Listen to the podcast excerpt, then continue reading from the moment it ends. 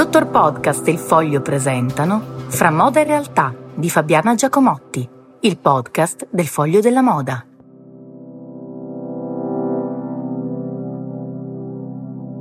Buongiorno, una aggiunta, ma anche un po' una spiega rispetto a quello che ci raccontavamo l'altro giorno sulla nuova legge quadro sul Made in Italy e sul perché, sulle ragioni per le quali non sia mai esistito e non ci sia nessuna possibilità al momento che nasca un grande polo del lusso italiano, quello che tutti i miei colleghi, ma ogni tanto anch'io in realtà ho scritto come un sogno perduto per tante ragioni storiche, di cui magari un giorno in cui avremo ore e ore di tempo, racconteremo la genesi un po' molto faticosa, un po' molto davvero.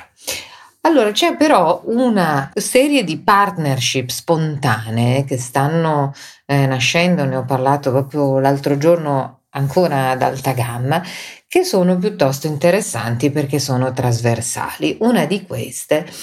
è stata annunciata in queste ore, in questi giorni, ed è un rafforzamento dell'accordo fra Renzo Rosso e Aldo Melpignano, che è il fondatore di Egnazia Ospitalità Italiana, la holding che controlla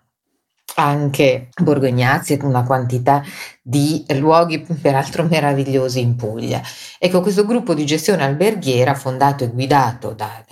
Melpignano, ha preso in gestione il Pelican Hotel di Renzo Rosso, suo storico giocattolo, e adesso anche l'hotel Ancora di Cortina,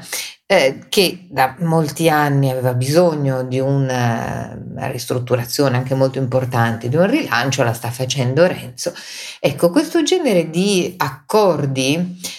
che sono appunto trasversali e sono fra imprenditori che sono eccellenze, ognuno nel suo campo, rappresentano un'alternativa possibile a tutti i tentativi che sono stati fatti in questi anni di creare dei gruppi compositi con molte attività che partivano dalla moda e poi toccavano magari il vino, poi toccavano la ristorazione. Penso per esempio a Cavalli, che è andato poi tutto, verrebbe da dire in cavalleria, comunque a rotoli, e molte altre attività di questo genere che poi si sono fermate negli anni e di cui non si è sentito più parlare.